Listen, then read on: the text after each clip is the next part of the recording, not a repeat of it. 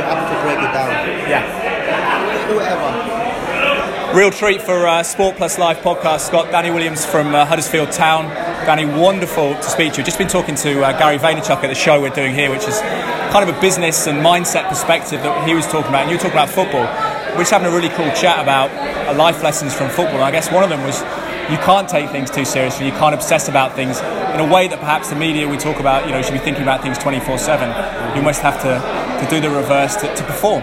Exactly. Um, I think an important message what I would have, you know, to everybody is like don't take yourself too serious because um, when you were a kid and you wanted to become a professional footballer, that was actually the reason what made you successful in the first place. To not take things too seriously, go with the flow and just express yourself on the pitch. I mean, I mean, of course you have to follow some rules, you know, but um, at the end of the day, we should all know it's a game. It's not a game of life and death. You know, it's supposed to entertain people too. So don't take everything too seriously and just enjoy yourself out the pitch.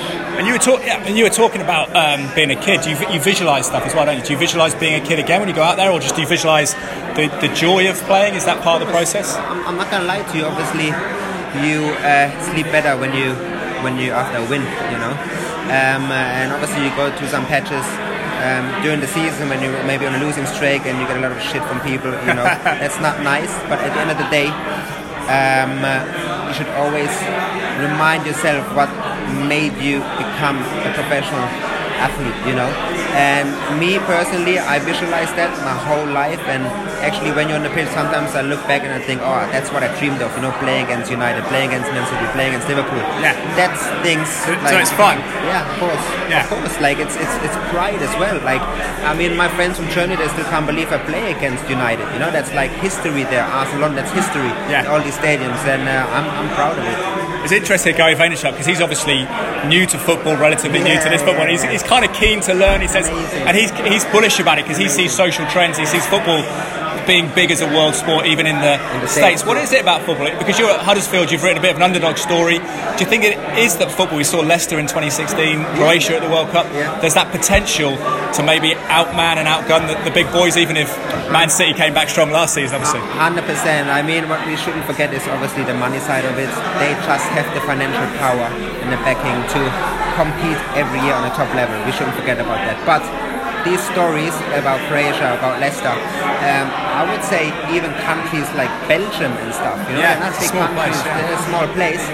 Um, we should not underestimate the the impact they can have um, with a bit of more like I don't know recruitment scouting and just putting the all into that and Gary was funny because he seems so enthusiastic about the Yeah. whole uh, uh, thing about soccer or what he calls proper football know, yeah. and uh, you can see that trend going there I mean LeBron James the other day posted a picture of Christian Pulisic's shirt with the US national team so that's that's amazing and I am I'm looking forward to what the next 10 15 years hold in like the for the US actually for the soccer Finally, how do you see the season for Huddersfield then this year? Because it was a great story last year, wasn't it? Yeah, um, I think it's gonna be tougher this year because I think we have less teams underestimating us. We saw that um, we beat Man United at home. We saw that we made it difficult for Man City to beat us at home.